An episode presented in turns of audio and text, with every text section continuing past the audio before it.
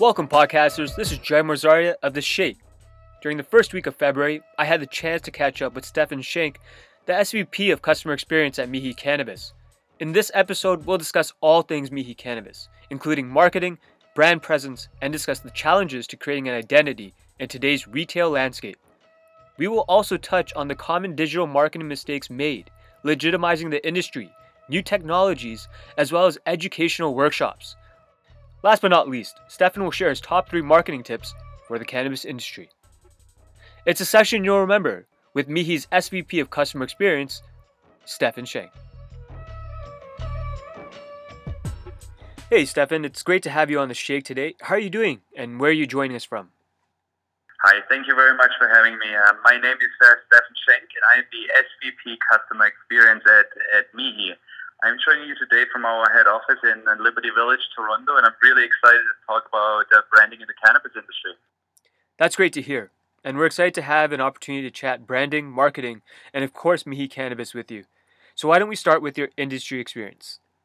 Yes, absolutely. I've actually always been in, in retail. I grew up on the agency side, um, having spent about three years working in, uh, in, in New York with clients such as uh, Walmart, Samsung, and and Unilever, and I was very much focused on creating customer experiences at scale and primarily on, on helping Walmart understand what their store environment and their customer experience should look like in 2025 in order to be able to compete with Amazon and some of the other large uh, national and international players in the United States. I then moved back to uh, to Toronto in September of last year um, for the opportunity with Mihi, and I'm very excited to build a, a great experience in the Canadian cannabis marketplace. And so, why the cannabis industry? What sparked your interest to join? A variety of things. Um, to be honest with you, I, I, I use and I consume cannabis uh, privately, um, primarily for stress relief. So I actually believe in the plant, believe in what it can do for people and uh, on the health as well as on the recreational side. But beyond that, I was also very, very excited about the opportunity of building a, uh, a store or retail network from the ground up.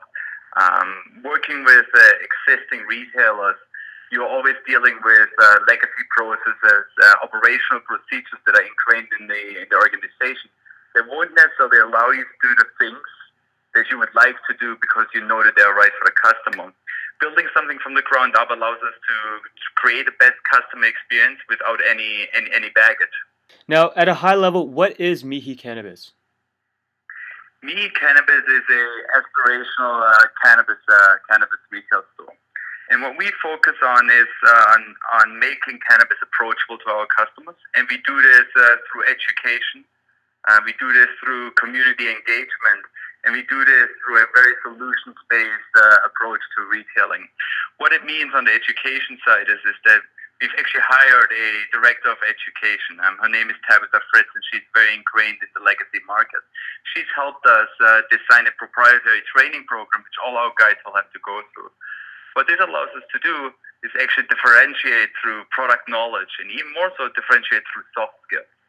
And what I mean by soft skills is, is that product knowledge really will, is table stakes. As in, if I walk into a cannabis retail store and the person doesn't understand cannabis, I'm going to be disappointed because I expect you to know that. Mm-hmm. What we're teaching our staff beyond that is how do you have a consultative sales conversation? How do you read body language? How can I truly provide a solution to my customer beyond just selling a product? Mm-hmm. Um, the second part here is, is community engagement, mm-hmm. and and and many people are talking about the the aspect of community and the importance of community, but we've actually taken it a step further. We've partnered with local artisans across across Ontario, mm-hmm. and have them actually create um, accessories, for, Mihi exclusive accessories for our cannabis stores, because we truly believe that in every small town, in every city, there are great small entrepreneurs, great artists um, with a lot of talent and skill, but not necessarily the platform to actually be known at a national level. We, we want to we want to support those people. Last but not least, yep. it's uh, it's solutions based. For us, or for for me, really, what it comes down to is that ultimately I walk into a store because I, I want to fill a need or I want to overcome an issue or I want to find a solution as in, okay, I want to buy cannabis because I can't sleep. I want to buy cannabis because I'm going out with my friends. I want to buy cannabis because uh, I want to relax. And what we've done actually design our whole store environment around those solutions because I believe that ultimately this will help destigmatize the category and will also help simplify the shopping process for, new, for newcomers. Mihi Cannabis has location in Burlington, which, as we understand, is close to the public, but it's a concept store which helps bring visions to life. Do you mind explaining why this approach was taken and how effective it is proven? Yeah, absolutely. Yes, we have our 25, 2800 square foot uh, concept store in Burlington, um, and it will become a actual live store once we receive a license. Um, after the provincial government switched to the lottery uh, approach to licensing, we very quickly realized that we need to build a store in order to test out our thinking and make sure that it is operationally sound. Um, from my perspective, it's been a huge success. Um, uh, it's always great to be able to get off paper and actually walk into the store, into the store that you've designed, and also kind of um, test out if some of your thinking is actually working. And, and to be perfectly honest, I walk into the Burlington store now. Um, I would say we're 80% there, but every time I walk into the store, there are small little things that I want to change for our second location. So it's been a great success and been a great learning opportunity for the full team. Now, we want to discuss something that tends to be harder for retailers within the strict rules and regulations. Creating identity with authenticity that resonates with the consumers has its challenges within the current landscape. How does Mihi Cannabis create a brand identity that resonates with its consumers? It's actually, it's actually, yeah, it's obviously an issue across the cannabis industry. I actually believe that as a retailer, you're better positioned to build a brand identity and to build customer loyalty than you are as a as a mainstream brand, a mainstream cannabis brand. Because the one thing we have is our physical doors. We've got physical touch points with our customers, which we need to maximize. For me, building brand identity in this space is all about the customer experience you provide within your store. As in, is it remarkable? Is it memorable? Does it go beyond the transaction? Unfortunately, many cannabis stores um, are totally transactional. Whereas if you actually if you actually have the ability to build a connection with your customer and actually create some type of emotional feedback or emo- emotional connection, that's how you'll ultimately be able to build your brand identity. I think beyond that, there are also initiatives across uh, public relations, um, partnerships with artisans, and obviously social media initiatives that you can use to drive awareness but I truly believe that ultimately you'll build loyalty in your stores. Now, very quickly, we want to touch on some of the business models used. Some retailers would prefer to remain independent, while others have visions of creating franchise experiences. In a past mm-hmm. interview, you were quoted as saying you want to be a business that runs corporate stores. Can you talk a bit more about this and what this means? Yes, absolutely. And, and that stance uh, has not changed. Um, we're still in it to run a corporate store network. And, and for us, that decision came down to, to really to two things. Uh, number one is, is that we want to be known for our customer experience. And if you live in a franchise uh, environment, you actually have to give up some, some control over staffing. You have to give up some control over the actual in-store experience because you're dealing with franchisees. So if you want to differentiate a customer experience, it's tough to do if you're a franchisor. That's number one. Number two for us was actually about the concept of the concept of employee experience and employee culture. Uh, we recognize that in order to have a good customer experience, you need to start with your employees. You need to make sure that your employees enjoy working for your company. You, you want to make sure they're incentivized in the right way to work for your company. And you really want to want them to live and breathe the Mihi culture. Um, if I have a corporate store network, I can do this. Um, even for me as the SVP customer experience or for, of, for our CEO, I have the ability to talk to my guys. I have the, the ability to communicate with them and influence the way they think about a company. If I'm in a franchise environment, I lose all of that ability and have to rely on the franchisee, um, which sometimes works out and sometimes it doesn't. But it's very tough to protect the brand equity that way. That makes sense. Now, what do you find are some of the biggest mistakes brand are making with digital marketing? you, you, you, know, it's like I, have not seen any massive mistakes in the digital marketing. I, think for me, I come from a traditional CPG background, right? I, I used to work with CPG companies. So the moment you used to lose the ability to do paid search and some of the other levers that you would usually pull, mm-hmm. your ROI on digital marketing goes through the floor. As in some of the numbers you're dealing with in this industry are numbers that would get you canned in any other industry, right? Mm-hmm. So I, so I don't think there are any big mistakes in digital marketing yet, but I also don't think there are any big winners in digital marketing or in marketing in general in this space. I think we're still all learning how to navigate the regulations, in which areas we can push it, in which areas we always need to be black and white and 150% compliant. But I think ultimately it's a nascent industry that's still growing, and uh, it will take years for us to truly understand how to successfully market a market. Yeah, the industry is brand new. It's a blank canvas or almost like a clean slate, if you will.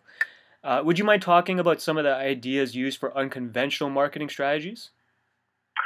So for us, is in regards to unconventional marketing strategies, uh, I, I think quite a bit about physical experiences, um, doing pop-ups, mm-hmm. pop-up stores across Ontario, um, because I always found that that is a very good bend mm-hmm. especially if you compare it with digital right now. Like for the last five to ten years, digital was always seen as the more efficient tool to reach your audience, mm-hmm. um, which which may be true in, in, in, the mainstream space. I actually don't think that is true in cannabis. So I actually think you want to rethink that piece. For me, the other piece is also the, the notion of of actually telling stories and, and being more of a content hub. So it's actually more of a content play and less of a marketing play. So, for example, Mihi actually put out a campaign in the summer of 2019 that was called Putting It Bluntly. And we partnered with uh, 30 different influencers to tell real stories about cannabis.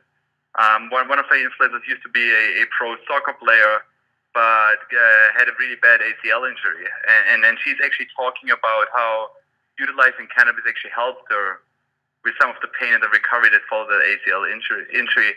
But we also talk about the, the downsides of cannabis is like you know it's always very easy to talk about all the great things that cannabis can do for you, but there are very real downsides. So we actually talked to somebody whose uh, father actually got imprisoned for, for dealing in cannabis, and uh, and how that impacted her family life, how that impacted uh, her childhood, and, and so on.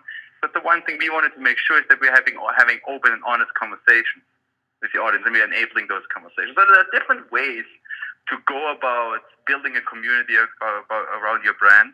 Mm-hmm. But I think ultimately everybody's still learning what those those ways are beyond you know your press release, um, your content plays, and some of the other things that we're seeing right now.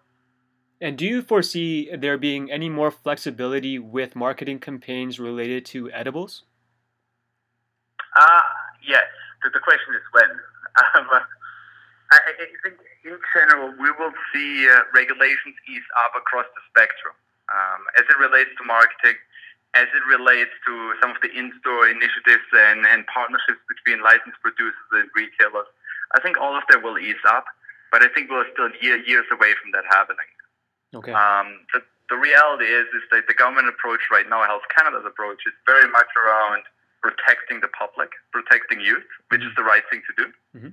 And they'll start easing up once they feel confident we're adhering to the current guidelines, and then we've got a little bit more scientific, uh, a few more scientific studies on cannabis and the impact that primarily on use.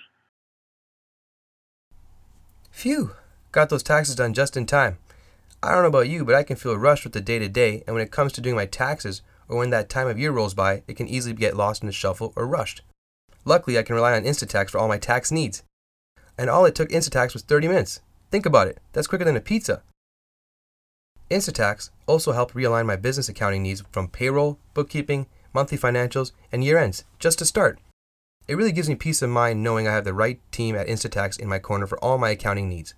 If you find yourself in a situation, or just want the right team to guide you with your accounting needs, visit Instatax at www.insta-tax.ca or contact Instatax at 905 737 5811. Once again, that's 905 737 5811 or come visit them at Suite 215 at Hillcrest Mall in Richmond Hill, serving from the same location for over 27 years. And when you do contact Instatax, remember to mention the Shake for a 5% discount on your personal income taxes. Now, with the strict rules and regulations, branding can be hard. However, with retailers within their footprint of their brick and mortar store, they have an opportunity to set a brand presence, either on the bag or in corporate materials. An example could be color coding tiles. The darker the color, the stronger the strain. Would you be able to share some of the approaches Mihi Cannabis will take in the future? Oh yes, absolutely. So for us is um, color is a big navigational cue. So for us, we are actually divided into four different zones. Um, you know, one zone is called Zen, one zone is called Energize, one zone is called Amplify. So our whole shopping environment will actually be color coded, and each of those zones will have a will have a different color. Um, so it's very easy to shop. It simplifies the shopping experience.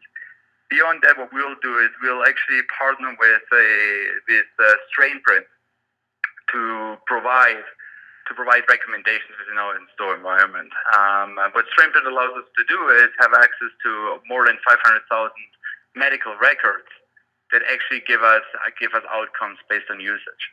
So what we'll do is leverage those records to actually provide tailor-made uh, recommendations to our customers within the store environment within within the intent of the regulations or breaking the regulations. I think the other piece around branding is that that it's about providing value. It's not about trinkets and trash. Like it's not just about okay, I'm gonna have a, a graphic that I'm gonna put into your bag. I'm gonna have a nice bag that I'm gonna show you. It's really about how do I actually provide value to my customers' life on a daily basis. So what are the things they care about? How can I help them with those things? So for us, we'll be pushing very heavily into strain diaries. We'll be pushing very heavily into some of the digital media components that we're seeing, or digital technologies that we're seeing. Mm-hmm. Um, you know, some of the things we're thinking about is more so in a two, three, four year vision is what role does voice play? How can I actually utilize voice to have a better customer experience and better shopping experience? Now, the other piece is also what do our customers really care about? And how can I start personalizing my assortment, my offers to our customers? So our approach is very much driven and provided through data and personalization and technologies mm-hmm. um, versus your traditional branding initiative. You kind of covered my next question, but I did want to ask you. No, it's okay. Is is there a piece of technology that exists right now, or that is coming out in the future that you believe will help further the brand presence and enable uh, better access to consumers? I think I, think voice and IoT still is up and coming and still going to be the main, the major disruptor mm-hmm. in, in, in, kind of in, in, the next 10, 15 years. Okay. Um, that the question that a retailer or a brand has to answer is, do I actually want to be one of the first movers and create an early presence on those new devices, or do I want to wait and let a few other guys go first and then see if I can prove up on what they've done? Um, my point of view in that is always it's always I always like to be kind of the first and innovate and keep innovating. Mm-hmm. So I, I think that this definitely something that Mihi will get on quite quite soon. Okay. Now, as many of our listeners know, we created the Shake in part to spread education about the cannabis industry. Mihi Cannabis has a process explore, learn, and engage, which promotes education and a hands on experience, as well as workshops, which helps consumers with everything from rolling to carrying of accessories. Why was this developed, and can you talk a bit more about this? Yes, absolutely. Um, as I mentioned earlier, education for us is key. Um, uh, we, we hired a head of education and a head of training just for that reason. Because if I really want to destigmatize cannabis, I, I got to make it easy for people to find information. I got to make it easy for people to digest information. Uh, sativa, indica, terpenes may as well be Latin for most of the uh, most of the new users. Mm-hmm. So what we're trying to do is really simplify it. And, and we simplify it throughout different zones in the store environment that speak to outcomes and solutions. We simplify it through our educational wall and terpene tester stations, which we'll have in store, which will provide you with uh, basic information on cannabis. And then we will also be hosting workshops within our store environment. And those will be micro, kind of micro modules, as in 10 to 15 minutes quick hit workshops hosted by our guides um, they will explain uh, our customers how do you actually roll a joint, like what's up with waving, what do I actually need to, to know about it, how do I how do I clean uh, my glassware. Hmm. and because what we really want to do is to provide true education to our customers. Because if you believe that new customers will enter the marketplace and will enter this industry and will start purchasing cannabis products, then we need to give them the ability to educate themselves when they enter the store, so that not all the education happens online. Now, there's a fine line with what is educating a customer and what is promoting. How do you set the yep. parameters to ensure complete educational experiences without promoting certain brands? Well, I, I think there's actually a, a, couple of things on that one. I, I think ADO, the, the whole thing is, is that I can prescribe, as in I can tell you I will do X for you, but I can talk about um, the impact it's had on other people. And, and then especially when it comes to brand presence and, uh, and brand promotion, that's obviously a, a bit of a sticky topic in the industry.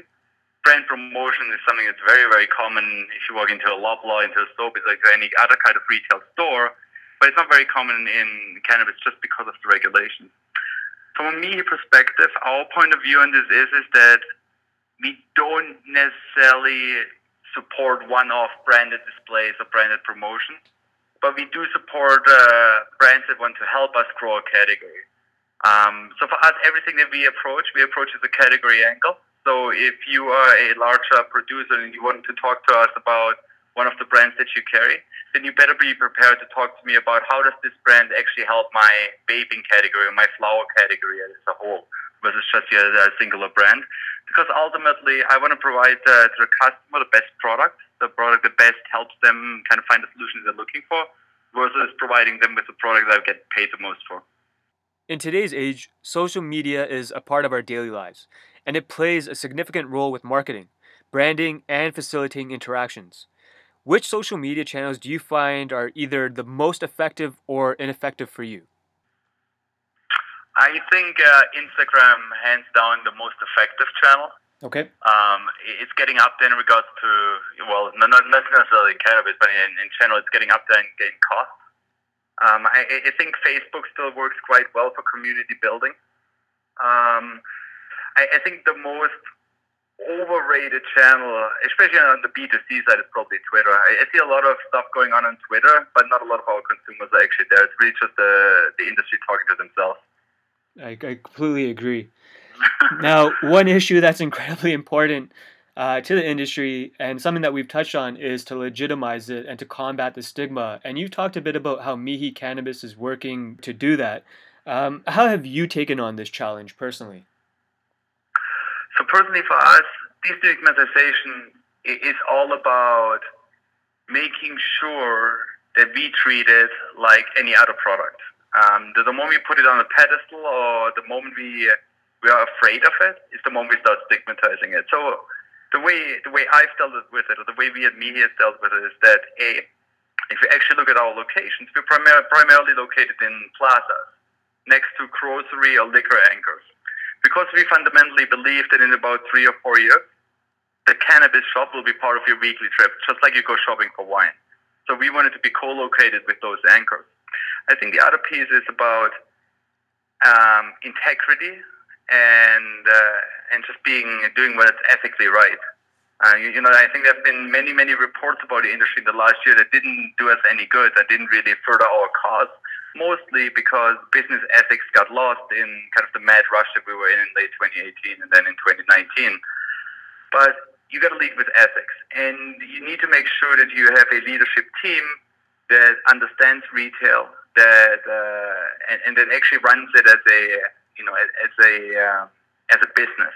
So if you look at the Mihi leadership team, we've got uh, executives from TD Bank, we've got ex HCCO employees. For me, I used to be an executive at a WPP agency.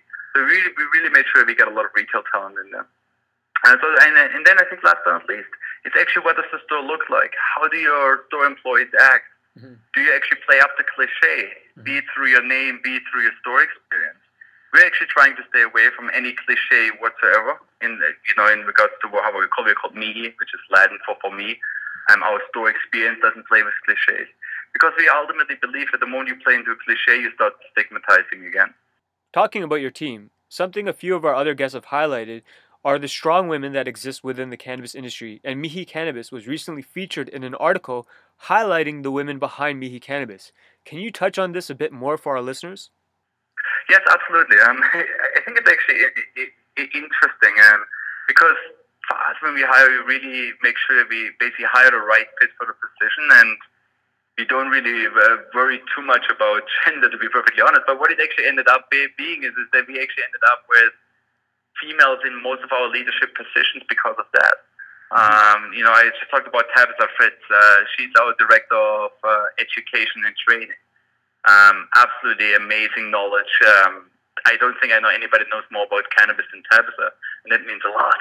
Um, we've got uh, Sharon Wiley, who's our head of brand. She actually created Mihi, did all the consumer research to create a brand. And um, she's an ex-TD executive that's now on our leadership team. And um, we actually believe that it ultimately makes us a, a more, it ultimately makes us a better company. I, yeah, I couldn't agree with you guys more. Now, if there are three marketing or branding tips about cannabis retail and how to how to make your brand stand out, what would they be? Um, that's a tough one. I, I I would say that A is test and learn. As in, uh, if you start thinking about branding or what's the voice of your brand is, actually there's nothing wrong with actually putting different type of messaging out there and seeing what works before committing to one avenue. I think the other piece uh, would be um, be try to be disruptive. Uh, and, and what I mean by that is it's not necessarily run guerrilla marketing campaigns all over the Eaton Centre. What I mean by that is actually look at what everybody else is doing and pick a sport where you think you can win. We're seeing a lot of Me Too's, um, especially in the education space, where it's a well, they're they're doing education, so we have to do education. Mm-hmm. But really, the way you would want to approach it is is okay. They do education, but I know I can do education so much better, and I know I can win in the consumer's eyes on this on this topic. And if you feel that way, then go after it. So really pick one or two things you want to stand for and go after them hard. Perfect. And then I think that the, the third thing would be is the third thing for me would be don't underestimate a physical presence. No matter if you're a brand or a retailer, um, physical brand manifestations still give you much better engagement, uh, much more talkability than any digital marketing campaign you could ever run in this space right now. Now, we like to ask all of our guests is there a piece of technology, a book, or a past experience that has helped shape who you are today? Um, you know what? For me, for me, it's really an, an experience. I mean, as you can tell by my accent, um, I grew up in uh, in, in Germany, and um, and if I wouldn't have met my wife in in Australia, I would still be in Germany working for a bank and and doing doing some investing. So um, I would say that the moving to Australia and, and meeting my wife in, in Airlie Beach is really the one experience that fundamentally changed my life because now I'm in North America and I'm a Canadian citizen. That's amazing. Thank you, Steffen, for joining us on the Shake today. We truly appreciate you taking the time out of your day to record a session with us. Can you quickly let our audience know which social media handles and channels Mihi Cannabis is active on, and as well as your website and best place to connect with your team? Absolutely. So you can find us on the www.mihicannabis.ca.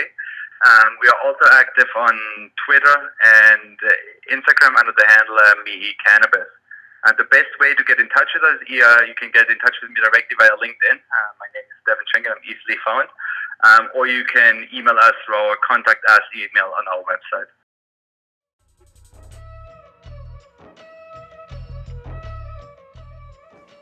We want to give a huge thank you to Steffen Schenk, the SVP of Customer Experience at Mihi Cannabis, for taking a moment to chat with the Shake presented by Treehouse Solution. Please check out the Mihi Cannabis website, www.mihicannabis.ca. We also want to thank our loyal Shake listeners for taking the time out of your day to listen to our podcast. You can join the discussion or drop us a line at www.treehousesolution.com and on Instagram at The Shake Podcast or follow our parent Instagram handle at Treehouse Solution and on Twitter at THS underscore audio. Be sure to look out for our next episode when we chat with another industry leading rep. We hope you enjoyed our session and stay tuned for our next podcast.